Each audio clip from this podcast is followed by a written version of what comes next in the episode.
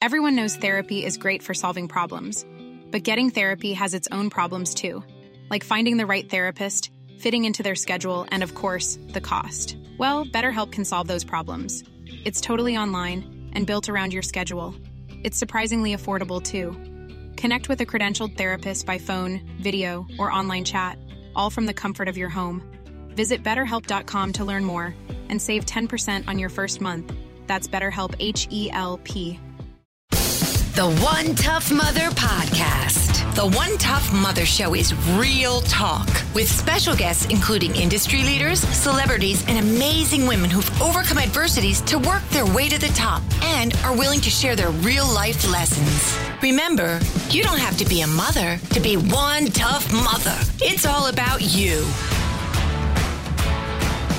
Hi, we're back and welcome to the One Tough Mother Show. We're back this week with another amazing guest. And I know I say that every week, but they're all amazing. So that's what I have to say. But guess what, Seth? What? Ma has a new knee. That's so cool. She's like bionic. She is Ma is bionic, which is scary as hell. no, she has a new knee, and uh, it was amazing. I mean, he went in, he cut it so he doesn't cut through muscle, lifted the muscle, put the new knee in. Put she got out of the surgery at three. At four twenty, she's walking around. She's eighty one. Well, She's one tough mother. She is one tough mother. I'm telling you what. And One tough was, mail manager mother. yeah, and she's like, from what I understood from the doctor when they had her in the operating room where they're hooking her all up, she was asking him to uh, do some tummy tucks and this and that. And he's like, you know, she's going to be really mad if she's got a new knee. He goes, just tell her it costs more money that way. So yeah, she's she's wild. She's amazing though. I couldn't believe it. She's up. She's walking around, and of course she's tooling around, talking to every nurse, every doctor, like you name it, she's doing it. So I have to pick her today up today at four. She's out of the hospital already, and then um, I'm going to be gone six months until she heals. Nice. I know. Go to your. Uh, What's going on in your world? uh, what's going on in my world? That's a good question. Uh, I've been home a lot more recently, and I, you know, I realized that being home is harder than being at work. Oh, baby. yeah. Yeah. I'm scrambling around, running around, picking up the kids. Uh, I'm still running around to the city. I was really annoyed uh, the other day. I went to the city for two meetings, and both meetings were canceled, and nobody let me know. I hate that. That's rude, isn't it? It's so bad. I hate when you go in because eh, you go in. it's a hassle. To, you know, Yep. it's, it's a it's a trip. Yeah, it's a trip. You pay to you pay to get across the bridge or the tunnel. You pay to park. You have to walk to where you're going. The weather could really suck and it's cold and It windy or cold. whatever. And you get there and they're like, "Oh, sorry, Bob's not in today." I'm sitting in the guy's office. oh He's my not there. god, I hate that. He's got a migraine. Oh. Yeah, oh, I'm gonna give him another one when I see him. yeah, yeah. Give him a couple migraines. that sucks. I'm sorry that happened. but But, uh, no, it's all good. I feel good. well, we've got this unbelievable young woman. Um, she her name is Haley Grip, and she's amazing, and she's going to be next. But before we do, I have to do. I have to say this. I have to talk about the website because everybody keeps saying to me, "Oh my gosh, your website's so cool! It's so great." We have back in our um, back in the dark tunnel somewhere our invisible dear partner, which is Christine, and Christine's always back there doing stuff and putting our pictures up and Not the dark web. not the dark web, Dark not the tunnel. dark, dark tunnel. Yeah, and okay. so we, we went, went to say Christine is from Clever Crow and she's amazing. She's an amazing website designer. She's an amazing designer. I mean, she does all my ads. She does everything and she does a lot of other people's stuff. But um, I wanted to thank Christine because I, I call her on the fly all the time. I'm like, hey, put this picture of us up. And then she's like, oh, all right. So thank you, Christine. So when we get back, we have our guest coming up and you're going to love her. She's amazing and we will talk to you soon. The One Tough Mother Podcast. Real talk with amazing women who have worked their way to the top and want to share their real life lessons with you. Today we have a young woman who has to be one of the bravest women I've ever met.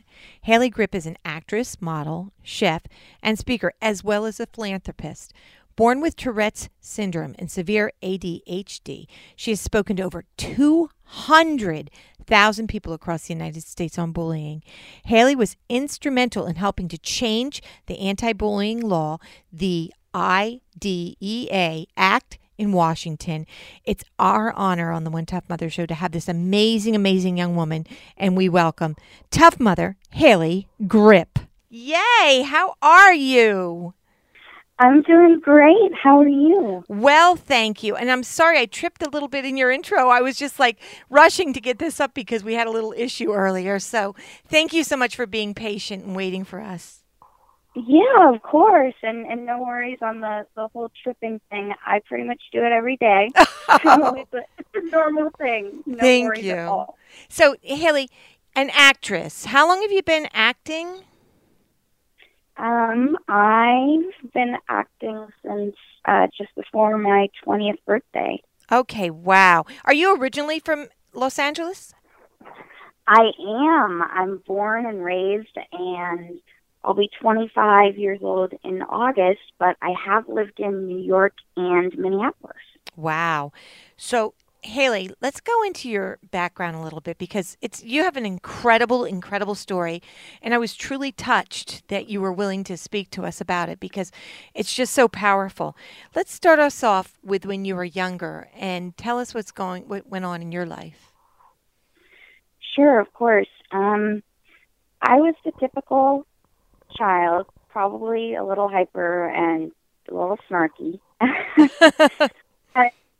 um, at about age eight, my parents noticed changes in my behavior. And the first thing they noticed was obviously the severe ADHD. I was bouncing up the walls, I could not stop. The second thing they noticed was very rapidly, um, over the course of about a month, I was clinically depressed. And when you think of an eight year old clinically depressed, you think, oh no, like they're probably just losing interest or don't want to do the sport clinically depressed means that you lose interest in just about everything. You're just kind of walking through life. So at this point, I was taken to a top neurologist in Los Angeles, and I was actually told um, and misdiagnosed with bipolar and schizophrenia. And I, um, I was given, I was pretty much drugged for two years, Oh. and then um, by the time I was ten, my mom took me into my current doctor, who I've been with for 15 years. And after uh, 10 minutes of observing me, he says to my mom, whose name is whose, whose name is Pam, um, Pam, your daughter has Tourette syndrome. And then he looks at me and he goes, Haley, you have Tourette syndrome, and you will most likely never have control of your body. But I looked him in the eyes, and I said no. Right, right. And did you even know at eight, like you have Tourette syndrome? Like, did you even know what that meant? No, I mean, at eight years old, I didn't know why I didn't have control of my body. And then when I was diagnosed at 10, I, I had never met anybody with Tourette syndrome. I, I think I had like a family friend who had something, but all I knew was drink a lot of coffee, um, which has nothing to do with Tourette syndrome. So it was a, it was a big cultural shock. And at that time, this was uh, in 2003 there wasn't as many resources as there is today. There wasn't nearly as many. And also, um, the use of internet wasn't as rapid as today. So we did the best research that we could. Right. But I mean, I wasn't formally educated on the statistics and actual facts of Tourette syndrome until later in life. So, explain to us exactly what Tourette syndrome manifests as, because everybody has a preconceived notion as to what it is, but you explain to us what it is. Sure, of course. Um, I'm sure the preconceived notion that people have is that it's a cursing disease. Yes. Well, uh, let me let me correct two things. Uh, if you're going to say cursing disease, the proper terminology is actually coprolalia, and that is uncontrollable cursing or shouting out of words. Um, and only 10% of people with Tourette's are actually afflicted by coprolalia. Uh, Tourette syndrome is a bioneurological brain disorder that you're born with okay. but it doesn't show up until the eight, between the ages of five and nine years old. So parents could have a perfectly normal child. It's an invisible disability, so it doesn't look like anything's wrong. And then between the ages of five and nine, your child can suddenly start ticking, which means that they have any mo- movement or sound their body makes that it can't control. And every single person with Tourette's, whether they're um, identical twins or whatnot, will have a different tick. wow. So you could have identical twins, both with Tourette's, that have different variations of the same tick, but not the same one. Um, along with Tourette's, uh, people have comorbid disorders, which means that they will have other things besides Tourette's, like ADHD, OCD, anxiety. You can have dysgraphia, dyscalculia. I mean, the list goes on. But you're not just battling not having control of your body, but you're battling the um, the mental and psychological aspect of it as well. That's incredible. I never, I had no clue of any of that. And it's any, it can be anything. And I know we spoke about this before when I called you. It could be like movement of your arm. Oh yeah, when I when I was young, um, I had more motor tics than they do now. So they call it the movement tics or motor tics, and then the the the voice tics um, or any sounds are called vocal tics. Now there's two classifications. So um, motor tics have, and then there are complex motor tics, and there are vocal tics, and then complex vocal tics. So a motor tic that um, could just be a regular motor tic is twitching or tapping your foot or something. But a complex motor tic can be anything from hopping up and down or jerking your neck. And tics can be so bad on certain people that, I mean, when I mean, you can get physically hurt. I remember meeting a boy when I was 16, and he was constrained to a wheelchair because his hips were the hips of a 90 year old because he swung them so much. and so he was at Harvard Medical School, and uh, and they were doing different studies to try to help this kid. And he was nine years old with the hips of a 90 year old. Um, for me, um, I have I have a, a a vocal tic, and it only comes when I'm sick. So this January, I actually had a massive flare up, and my tics when I have them are usually not that bad. But what you wouldn't realize um, is I was I was bedridden for a week. I couldn't eat solid foods for a month because the tic was a horrible, horrible cough where I could not stop unless I was asleep. And I was bedridden for a week because the only time I didn't cough was if I was laying on my side. To even go out to the grocery store or to Target to get cough drops was was it was a huge deal. And I was sucking on about 40 cough drops a day. Oh my gosh, your Just to stomach get must have been out of that- Ugh. Yeah. Just to get out of the house or to be able to function and talk. I couldn't speak without coughing. Um, and then there were two instances where I stopped breathing. And so people look at Tourette's and, you know, they think of it as a joke. But to those afflicted by it, we know just how bad it can be Oh, absolutely. there are there are three classifications of tics. The first one being the severity, which is absolutely uncontrollable, which would be like my coughing tic. Um, the second one is are tics caused by obsessive compulsive disorder thoughts. So anytime I have a thought, whether it could be social anxiety or, you know, somebody didn't respond fast enough via text message and I think they're mad at me, it could cause a tic. Now, the tick that I would say is chimpanzee on a railroad or hippopotamus on a railroad, um, which is kind of silly. We don't know how ticks come about. It could be from watching a documentary or something. I frankly never watched anything on chimpanzee or hippopotamus, so it, it gives or takes. Now, the third classification of a tick is very similar to the second classification. In the aspect, it's it is essentially the second classification, but instead of saying your normal typical tick, whatever you're thinking about is what you say. So right while the tick's about to come, a thought intercepts that tick. So instead of saying chimpanzee on a railroad, I could be looking at a yellow sign and I would say yellow, and it's only that one time. Okay. Wow, that's so complex. I never knew any of this. So, chimpanzee on a railroad or hippopotamus on a railroad are nothing that you made up to control it. It's something that just happened to you, and you have no idea where it came from. I have absolutely no idea. And you know what? There are days when I go over my mind and I think so hard. And I, I mean, I could have just had a dream about it and woken up. And it, it's like that. You never know what you're going to get. And every, any day I could develop a new tick.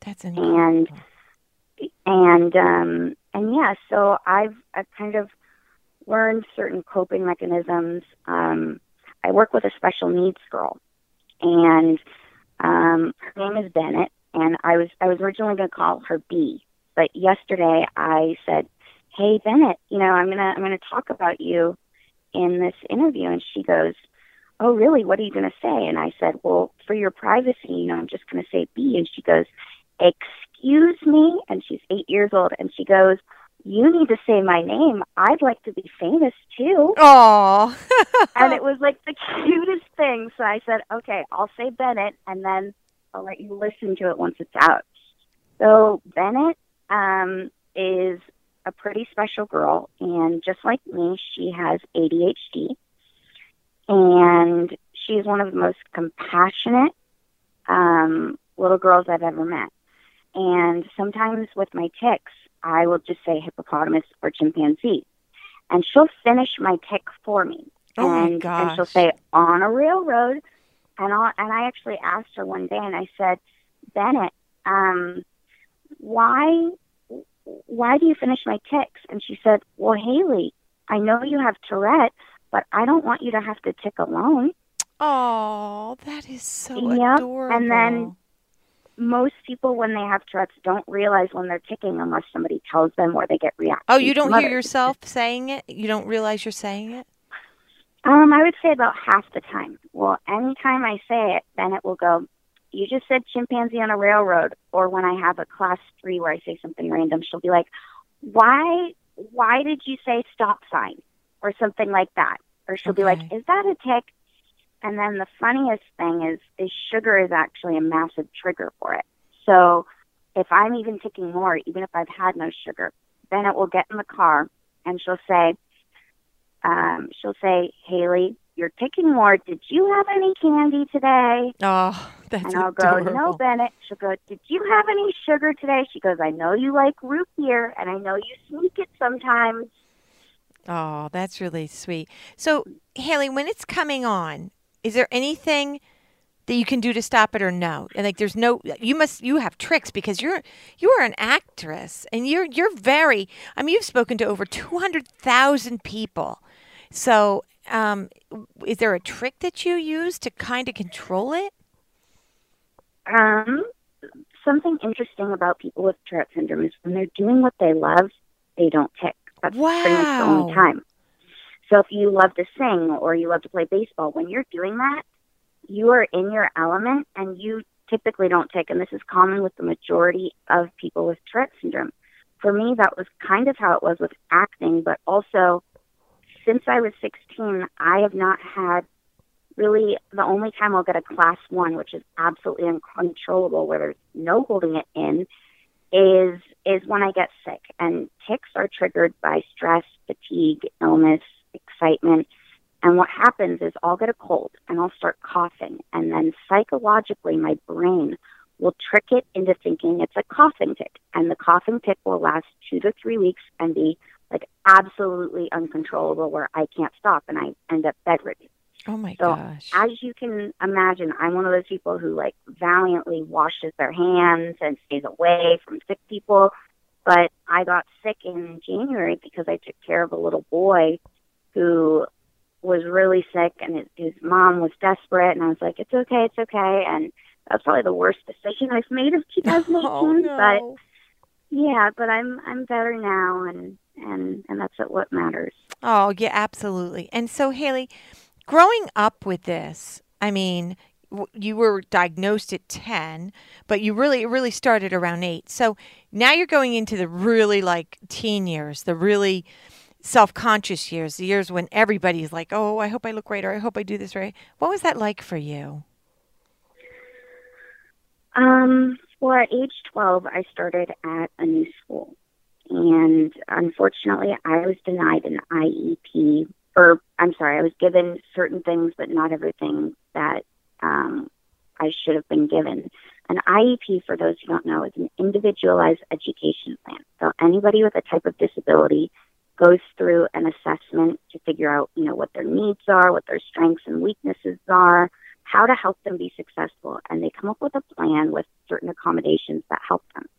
I wasn't given the accommodations I need, but what was even worse was the teacher I had um, was not accepting of students with differences or disabilities. So on the first day, I was brought up in front of the class and and, told, and it was class. You need Haley has Tourette syndrome, and you need to be careful being her friend. And Oh, every day after that, she would call me up in front of the class and say, "Class, what do you think Haley forgot today?" And they'd all raise their hand. oh my And gosh. she did this because at the school they didn't follow the IEP, and I was supposed to not have to use a locker, and they forced me to. And because of the stress of the teacher and whatnot, I would forget things, not every day, but maybe like twice a week. And so I was brought up and humiliated every day for two years. I had her for seventh and eighth grade. I am so And- sorry.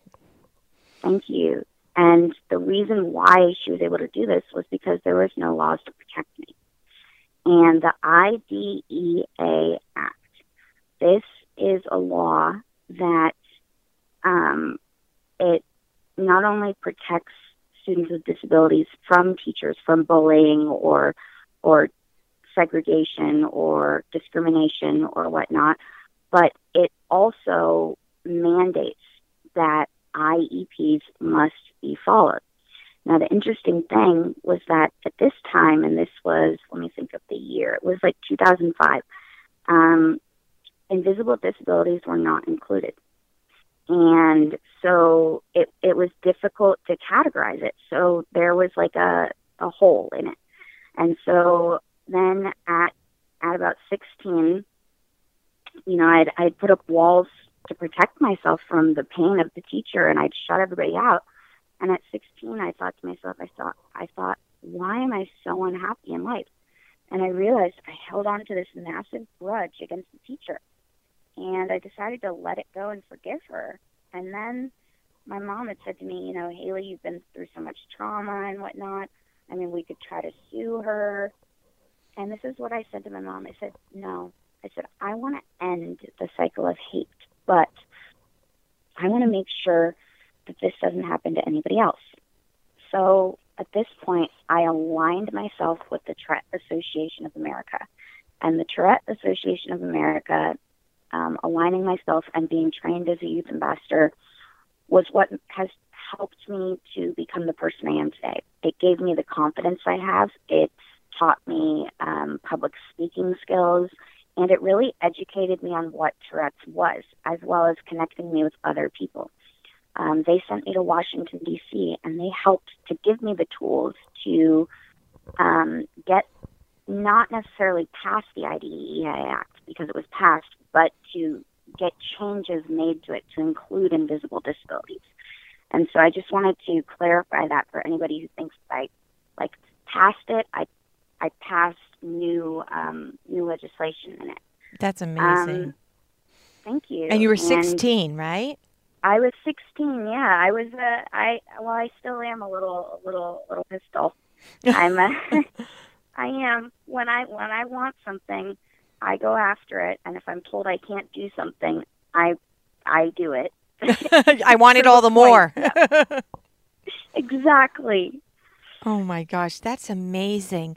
So then when you got out of that school, did you then continue school somewhere else? Well, yeah, I had I had been out of the the junior high school for um, for two years by the time when I was, or three years by the time I was sixteen. So I was now a junior in high school, Okay. and I went to a great high school, um, and it was a small Catholic high school, and um, they were great with accommodations. They followed the IEP. They were very supportive of me going to Washington D.C. And they were especially supportive in senior year. A year after I got back from Washington D.C., my father died, and so they were really helpful with helping me cope through the process. I mean, I lost my best friend, and my world Right. instantly fell apart. I'm so sorry. Um, at, at this point, thank you. I could drown in my sorrows, or I could rise above everything else. And I could choose to see the good. I could choose to live my life. Um, and that's what I chose to do. That's amazing. So, Haley, you're not really actively acting anymore, are you? You've decided to follow another path. I have, yes. Tell us what that is. Um, well, I, after um, my dad passed, I did a year. I had a full ride to a university and left, and then pursued acting and was very successful. But uh, shortly before my 21st birthday, I was hit by a crazed driver, and I was T-boned at 65 miles per hour on the driver's side. I shouldn't be alive. It's a miracle that I am. It is a miracle. And um, with this being said, uh, I couldn't physically act anymore. Um, I couldn't stand on set for 16 hour days and whatnot. So I started nannying, which um, I love. I love nannying. I love working with children. I almost became a preschool teacher actually, and that's actually that's something I haven't told anybody. So oh, thank you. Um, yeah. And um, then I kind of found my way into PR and marketing, and I worked an internship, and then um, was the face of a organic cosmetic brand, and you know they then I got me transferred to New York and worked there for a while. And at this point, I had still been giving anti-bullying speeches that also educated on Tourette syndrome, and so I'd still been very um, adamant about that on education and awareness, and this is how I've gotten my numbers over the years. It's just flying across the country. Whenever there's a school in need, I'll go. And I don't get paid for all of these speeches. I will go where I'm needed. But the biggest thing that I am doing right now is I'm working with a few organizations. So I'm still working with the Tourette Association of America and just went to their national conference and we lobbied again to get more CDC funding. Um, but I'm also working with an amazing organization called the Jonathan Foundation. And the Jonathan Foundation um, helps sponsor lower income families with assessments of children with disabilities for children with disabilities. And a child with disabilities cannot get help, cannot get an IEP, can get nothing without an assessment. And assessments can cost between hundreds and thousands of dollars. We also pro bono advocate through COPA, um, Council of Parent Attorneys and Advocates. That, and I'm actually going through the intensive program, and I graduate May 24th. Um, and then I'll have to do a six month internship, and then I can go into an IEP meeting and fight for these kids hands That's on. excellent. Wow. That's Yeah. incredible. Your mother Thank must be you. so proud. And I know your father must be as well. I'm sure he's watching over you and helping you with this. Yeah, my mom. Um, I am the person I am today, probably mostly because my mom. She pushed me, and instead of over coddling me and you know, uh, you know, classifying me as someone with a bunch of disabilities, she treated me like a normal child, and she fought for me to live a normal life. There were times when the behavioral aspect of Tourette syndrome was so bad that I mean, she shouldn't have put up with it, and she did. And it's because of that and her forcing me to, you know, be and do everything like a normal child, even though I wasn't the typical child. Um, I'm very grateful for her and her support. That's amazing. And that's my next question. Tell us, tell parents, tell women or um, fathers, mothers, whoever's listening, tell us what to do if your child has Tourette's. Tell us the best possible thing that you can do to help your child. That's a that's a great question, and that's actually a question I haven't been asked before. So I'm really glad you asked that question um, because it needs to be told. The first thing is that Tourette's is not easily diagnosable in the aspect that you have to have one vocal and one motor tic that lasts for at least a year. That's the category. Um, and sometimes you can have multiple tic disorders or the Wait, we're, we're losing you. We're losing you a little bit. Oh, Come closer to the you phone. can yeah. you hear me? Yes. Okay. Um, Tourette syndrome is not always easily diagnosable. Part of the problem is that doctors are not fully aware of the symptoms or fully educated. my own pediatrician um, did not know what Tourette syndrome was. And so after Washington, D.C., I actually presented at the pediatrician's office. Um, the biggest thing is to watch for the signs if, if you think you might see a child with Tourette's and whatnot. Um, is it's not just the ADHD of standing still, but any kind of twitching or any movement that looks really uncontrollable, any kind of repetitive shouting out. Okay. Um, that that those can be signs of Tourette syndrome, and the best thing you can do is you can ask your pediatrician, but you can also go to the Tourette Association of America website, and this is going to be your best one of your best resources, and it's www. I think it's taa.org and um, at this point, they have a section where it says newly diagnosed, and you can get pretty much uh, just about any resource. But if you have a child with Tourette's at home and you just want better coping things, I can tell you a few things. Number one, there's something called rages. And not every child with Tourette's has them, but a good amount do. And what this is, is when a child with Tourette's holds in their tics all day long. It's going to explode at home. A lot of times, this also includes anger, and it is this rampant rage, like a massive temper tantrum. But instead of a four-year-old, it could be like an eight-year-old or a fourteen-year-old or whatnot. Right. Um, the best thing that you can do is you can have a safe word with your kid with Tourette's. So if they're feeling like they're getting anxiety or whatnot, they can give you the safe word before you know these behavioral outbursts start. Um, the second thing you can do is every single person who is a compassionate person wants to say, I understand. And I hate to break it to you and be honest, but you don't understand. Right. And so I understand can actually be a massive trigger word because you're not holding in tics all day. You're not dealing with OCD and also dealing with kids ostracizing you because of something you can't control and people not believing you. And so the best thing that you can say is, I may not understand exactly what you're going through, but I accept you and I love you for who you are. And the last thing you can say is, it's okay to tic. Tic all you want because as soon as somebody says that, the tics seem to lessen a bit. Oh. And it's because the stress of holding them in. Um, I think that, you know, making teachers aware is also a great thing for parents to be able to do is before the school year, you know, some parents are not aware of the benefits of an IEP.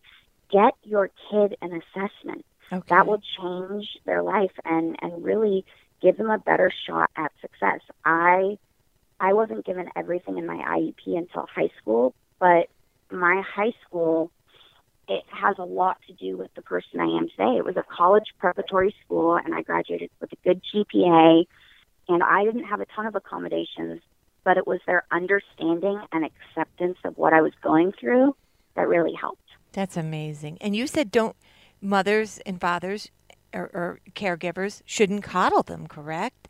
They should try to let them live as normal a life as possible. Yes, um, I can distinctly remember my mom coming home and telling my dad a story that happened that had just happened in the grocery market. And in the grocery market, I was about eight years old. There is no cure for Tourette's syndrome, so it, it goes between mixing different medications like anxiety, obsessive compulsive disorder, bipolar. Like it's a mixture, or there's behavioral therapy. I was in the grocery store, and I think I had like shouted out, and I'd shouted out, and then suddenly people were looking at me, so I kept shouting out and a woman came up to my mother, and I was I was maybe mm, maybe ten or eleven years old, and she goes, "Control your daughter. I can't believe you let her have this horrible behavior in the grocery market. What a horrible parent you are." Oh boy. And and at this point, also Tourette's wasn't as widely known as it is now, like 15 years ago. It really wasn't. Like it was very kind of hush hush and whatnot.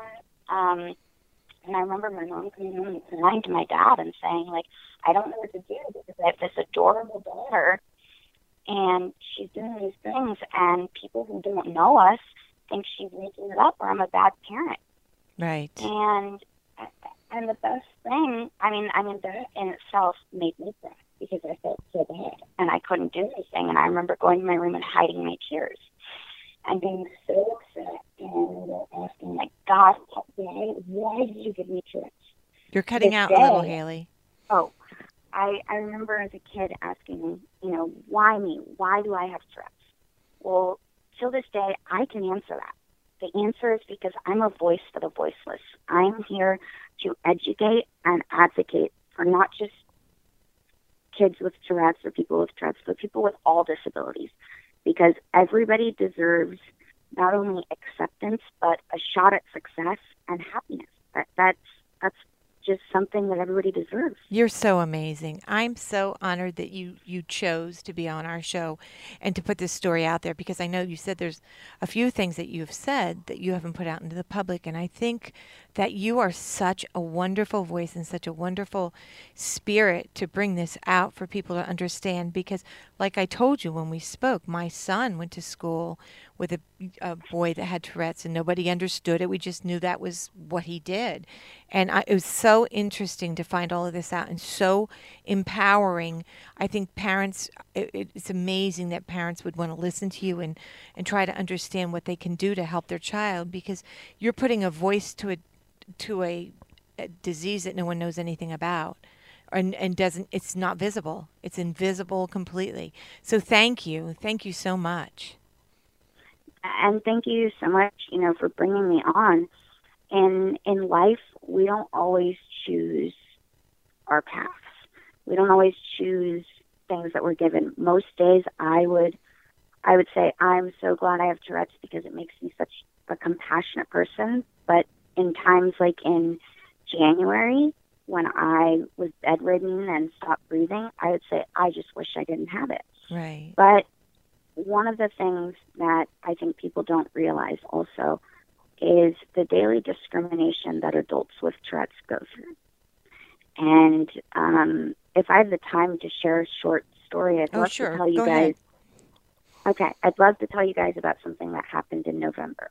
And I'm the firm, a firm believer that everything happens for a reason. The car accident happened because it my path was supposed to change. I am born to help others and and be a voice, and I use the skills I had from acting to be able to do that. Um, but in November, I experienced discrimination, and I'm very lucky in the aspect my tics come and they go. Mostly, I have category two and three tics, not category one tics. And my category two and three tics, which, if anybody has forgotten, it means they're triggered by thoughts or whatnot, or sometimes they just come when they're stressed, but they're easily, or not easily, but they're more manageable. It was the day before Thanksgiving and two days before we were moving. And because tics are caused by stress, um, I went to Whole Foods. And uh, I, I'm, a, I'm a vegetarian, so I don't eat meat. And so I kind of had to get my own certain things for um, for Thanksgiving that everybody else didn't have. And the amount of willpower it took, because if I'm in public, I do my dang best to hold it all in. Right. And I think it's just a coping mechanism and just like a fight or flight mode is I know what it's like when people judge you and I do my best. Well, I held those in for about 30 to 35 minutes. And here's the thing when someone with Tourette syndrome holds in a tic, it's like an urge to sneeze. No matter what, you're going to let them out, and they're going to be 10 times worse when they actually come out. So by the time I had paid for my groceries at Whole Foods and was walking out the door, I, I was holding in my tic so hard that my eyes were blinking rapidly. And so it went from holding in a, a verbal vocal tic to having a motor tic come and take over. And then, so I was looking at the ground so I wouldn't look at anybody. And then I'd said, chimpanzee on a railroad. Well, apparently, just as I had said it, and I was looking at the ground and walking out the door, I bumped into um, an older Muslim lady and her grown son. And as I was walking out the door, I didn't think of anything because I just kind of brushed her arm on accident. I wasn't looking where I was going. Her son chased me out of Whole Foods and he said, How dare you push my mother? And how dare you look her in the eyes and call her a chimp? You're a racist. Oh, I'm And I, in my life, I, I'm, you know, middle class Caucasian. Never in my life have I been called a racist. And in my friend group of circle, I mean, I have African American, Filipino, Asian, right. Latina. I mean, I I have colors of the rainbow. Like I have no issues with with race and whatnot. I look at people for who they are as a person and their hearts and their intentions. Um, when I responded to this, uh, the sun, I looked up and of course I'm blinking and whatnot. I, I probably looked like a crazed woman. But I said, I'm so sorry I bumped into your mother.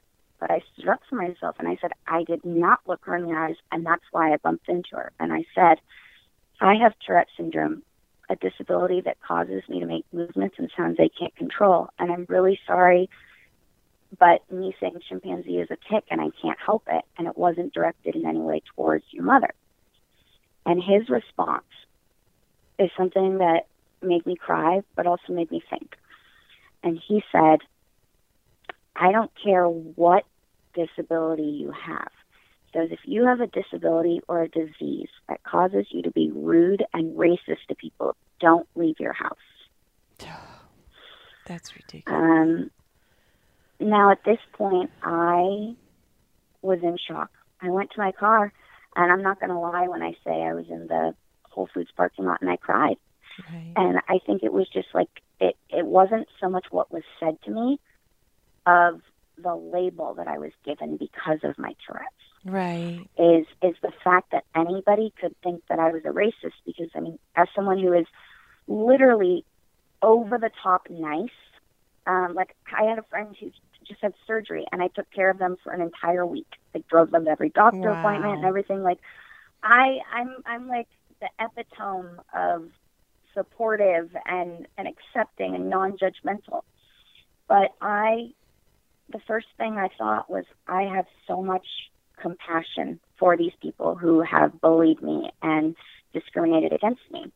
And in that being that they are probably discriminated against every single day for their religion or beliefs. Right. And if they are so on edge that they are lashing out at me, then I feel sorry because I, I'm not often discriminated against in this way. And this was probably one of the first ways as an adult, besides like a work experience or whatnot, you know, that I've really been absolutely discriminated and, and whatnot. I'm so sorry that happened, Um, but it showed you something. Wow, it's amazing how you always twist it around to learn from it. It's amazing. Thank you. Um, I practice something called the power of positivity. So I've obviously had a lot of trauma in my life between Tourette syndrome, being bullied, the car accident, um, and you know just everything in between. Having to leave acting, my dad dying, but I choose to see the good, and I choose to take everything or anything from a situation and learn from it and grow from it. So it could be the most horrible situation ever, but if I can take something from it, it makes it just a little bit better. And this power of positivity thinking is is the only thing that has me surviving today because most people wouldn't be as upbeat and positive and optimistic as I am, and it's strictly because of the way that I think. Right. Well, Tough Brother Seth and I totally applaud you. We adore you, and we think your story is extremely powerful. And we're, again, we're super honored that you did it and that you spoke about this on our show. Um, where can people find you if they want to look something up or if they want to contact you with a question? Of course. Um, well, I'm on Instagram, and I use it as a platform to empower and spread positivity. So I have, you know, little girls messaging me every week, and my Instagram handle is at it's Hayley Gripp. I T S H A Y L E Y G R I P P. My current website is hayleygripp.com, but my new website will be launching May 1st. Okay. And that website is going to be the same handle as my Instagram, www.itshayleygripp.com. And any questions or anything you have, um, they're more than welcome to email you and forward them to me. Or, um, you know, I, I have I have an email on my Instagram um, or whatnot. But I am just happy to, if anybody has a child with Tourette's and they need someone who's had success in their life or needs to uplift them, um, I'm your girl. I'm I'm here to help anybody in need. You're the best, Hayley. You you are the best. I adore you. You are one tough mother, and I can't thank you again. And we're going to stay in touch. Let's let's next time you're in the city, let's do something. Come on over. Come back East Coast, girl. Let's do something. I was just there. I know. I was literally just there a week and a half ago. Oh, I oh that stinks. Well, have a wonderful know, day. Thank you again. We're sorry we were late with our little um, issue, but you you were wonderful. Thank you so very much. And thank you so much for having me and letting me share my story on your platform. I am I'm truly grateful. Thank All you. right, honey. Have a great great day. You too. We'll talk Bye. soon. The One Tough Mother Podcast. Real talk with amazing women who have worked their way to the top and want to share their real life lessons with you.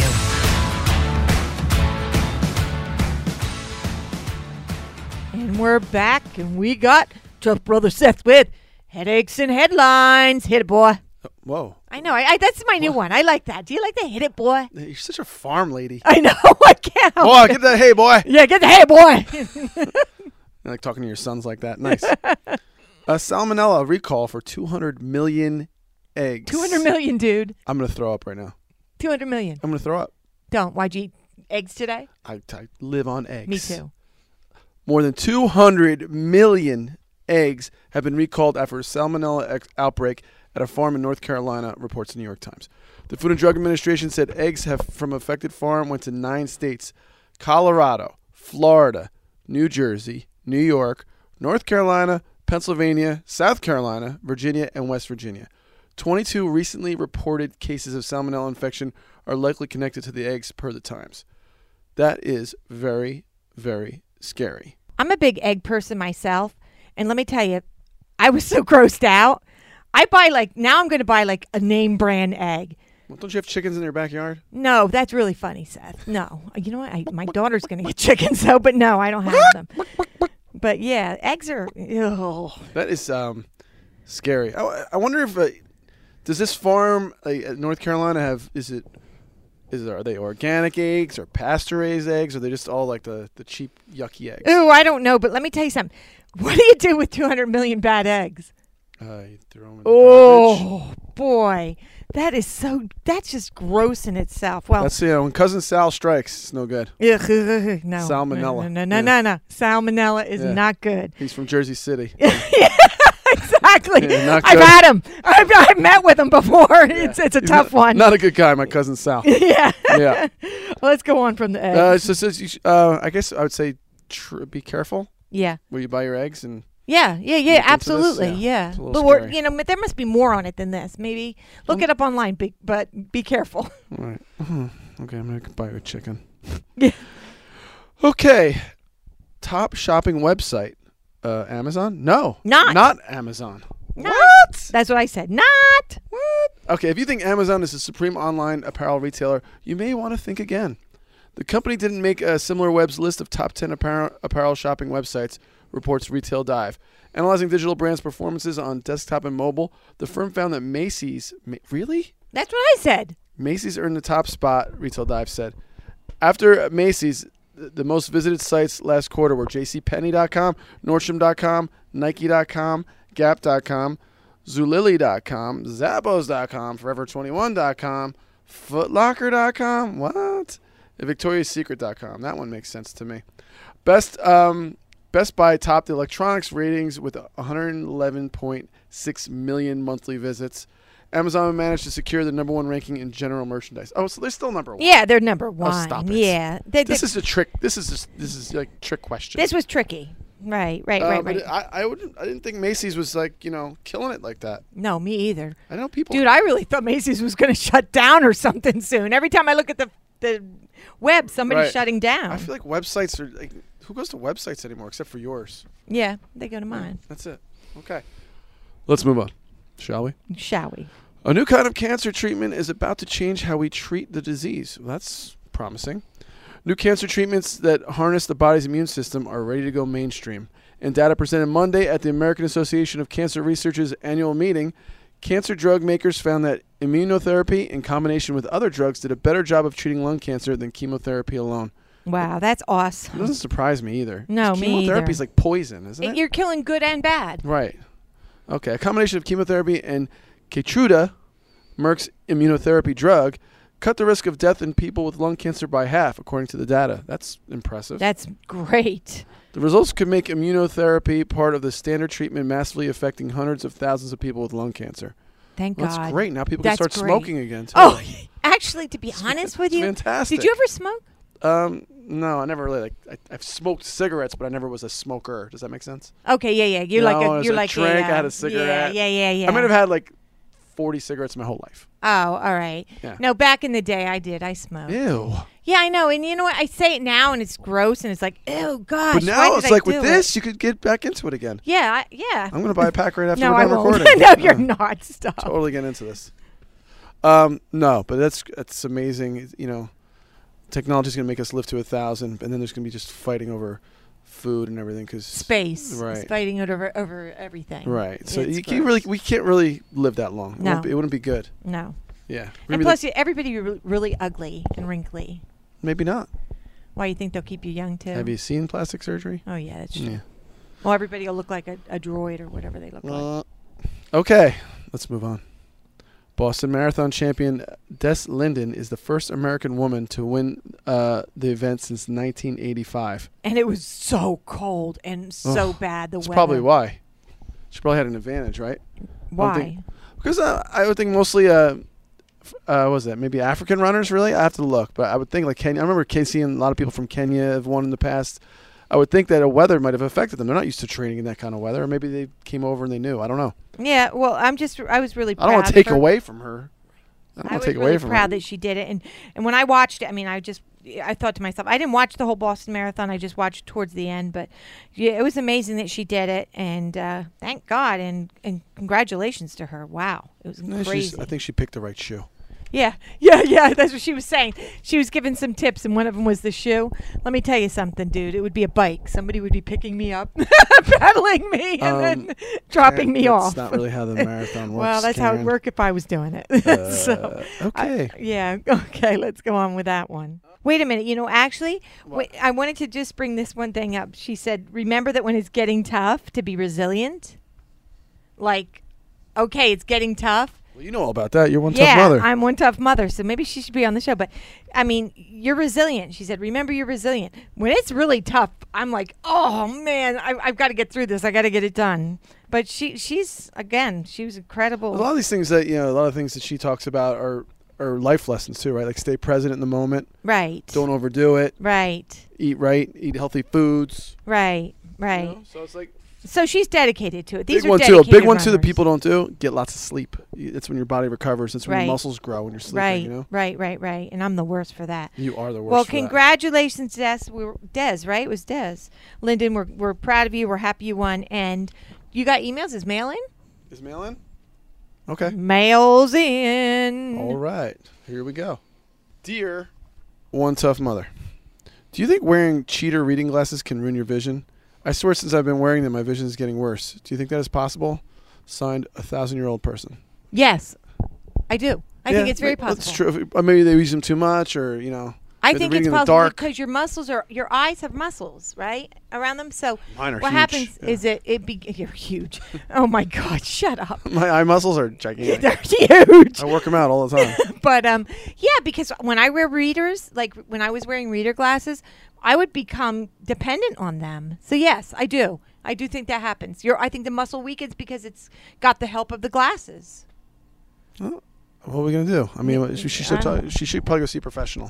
She's yeah having problems. well maybe get surgery I, God forbid she, she might have like some issues like glaucoma or something else. Yeah. I hope not, but maybe there's something else going on. actually that's very true you, you Uh. could, yeah do you have um did you ever consider having surgery I'm not really a candidate from what from what they tell me. Um, no No, because uh, I have astigmatism. My eyes are shaped differently. And Oh yeah, yeah, yeah, yeah. My my son had a really bad stigmatism, and they did it, and Really? it's amazing. Yeah.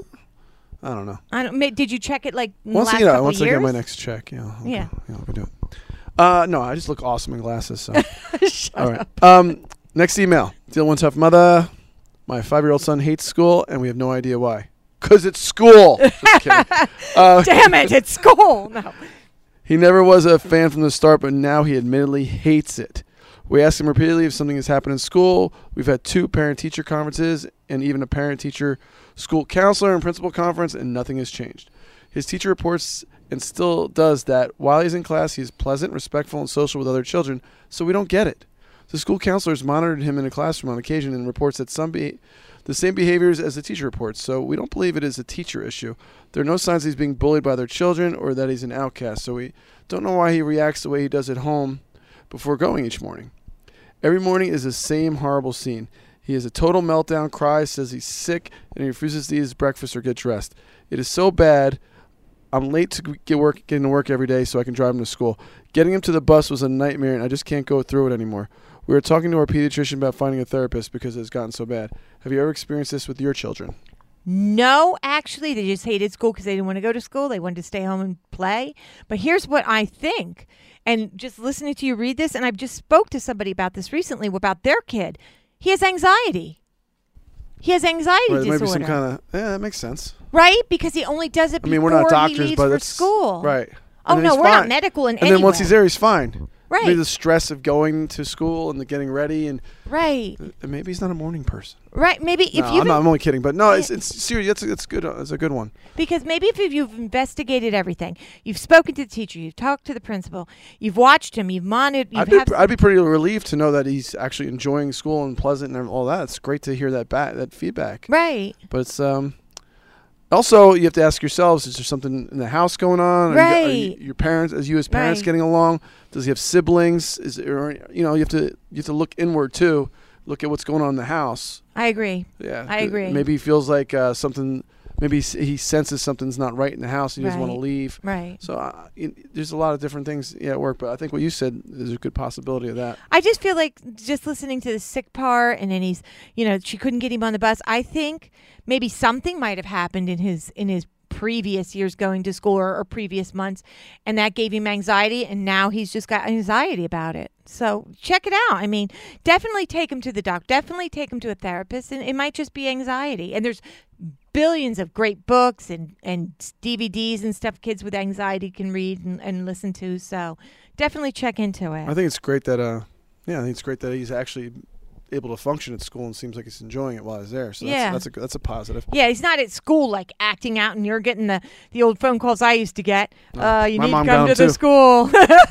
My mom got those calls too. Yeah, it was a, I always love those. Our last email of the day. Dear One Tough Mother, my good friend Sean is involved with a local charity group and is constantly pressuring me to get involved. The group meets twice a month at the church to organize food, blanket supplies, and coach drives, to which I willingly contribute without any intention or interest in getting involved with the group. Oh, sorry, are you too busy? I'm sorry. That's not right. Uh, let's, let's, let me look fun to read the rest of it before I judge. Okay, Sean is very involved, sits on the board, and is constantly recruiting member for members. She is retired and finds her position very fulfilling and enjoys the company of other women. I am very happy that she feels useful and enjoys her time there, but it's not for me. I am not particularly fond of a few of the other women during the few meetings I've attended. To get Sean off my back, um, she went to the meetings to get Sean off her back. Those women were holding a gossip group. I Oh. swear the, those ladies even picked apart the members that didn't attend that night. I've told Sean this and have no interest in getting involved, but Sean just keeps pushing. She won't take. She just won't take no for an answer. I've told her point blank that I do not want to be involved, but this year she is president and net, and then her nagging has gotten very annoying. How can I get through to Sean that I have no interest? You know my answer. No, You know my I'm answer. not going. No, you know when it get you get desperate. You know what I always say. What's that? Punch her in the face. I knew it was going to be punch her in the throat or punch her in the face. One of the two. No, No punch. No, but you just have to be very clear. Sean, you're my friend. I love you. Do not ask me to be in this group again. I don't want to do it. I never want to do it. Just like that. Do it just like that, I and she'll get it. I think she'll get it. Yeah, you're Because- driving me crazy. Right. You know, actually, there was somebody that stalked me for like months, actually more than months, maybe years. And they were like, oh, come on, you got to join, you got to join. Finally, I was just like, no. Because I realized I was the jerk. I was making like, oh, I can't tonight. I gotta go wash my hair. Oh, it's your oh, fault. I gotta change You my left it guitar open. spring strings. You know, no. That's like guys like ask girls out all the time because they never like give them a solid no. yeah, yeah, yeah. You if you want, if you want to say no, you have to say no. No, and the, and you don't have to have an excuse if you don't want to do it. Just say no. So you're saying there's a chance? Right. No. No. Right. No is it. So I agree hundred percent. No. what about no. those No. Gossipy ladies at the church. What are they doing? that is not very Jesus-like. Yeah, it's social hour there. It's social hour at the church. hate But that. yeah, I hate. To, don't do that to people. If you're in a group and you want your friend to be in a group and they have already Just you- be happy that they contribute. They, Yes. They, they bring stuff. Yes. Yeah. Don't stalk people down and try to change them to your way of thinking. Just Or let just, them go. or just make them feel guilty so they give you money. you hear me? Whoever kept coming after me for that, just let people go. Damn it. Let my people go. exactly. But okay, well, again, we want to thank Hayley Gripp. She was an amazing guest, and her story is very powerful. And we will soon be having our next show. And what is that? Seth signaling me something. That you on. forgot something. Oh, I did forget something. Mm-hmm. Good one, Seth. Wow, good catch on that one. You bet. I was so involved in you screaming at people. No! I do not want to be on. Oh my gosh, you must be a real. You're a real pleasure of a friend. I'm sure. Oh, please. I'm just like everyone else. I'll be like, oh, you know, I can't. Uh. Oh, you do? You make up excuses? Well, I'm sure I've been in that position before because you want to help your friend, you want to do it, but eventually you get to the point where, dude, not going to happen. Right, right, right, right, right. Hold Sit. on. Okay. You're a jerk. I'm a jerk. Oh, hold on. Okay, so today's mother says is anything can happen if you let it. And guess who said that? Come on. Anything can happen if you let Oh, it. Was it um, Come on. Mr. Rogers? Mary Poppins. I was close. Have a great day, everybody, and we'll see you next week.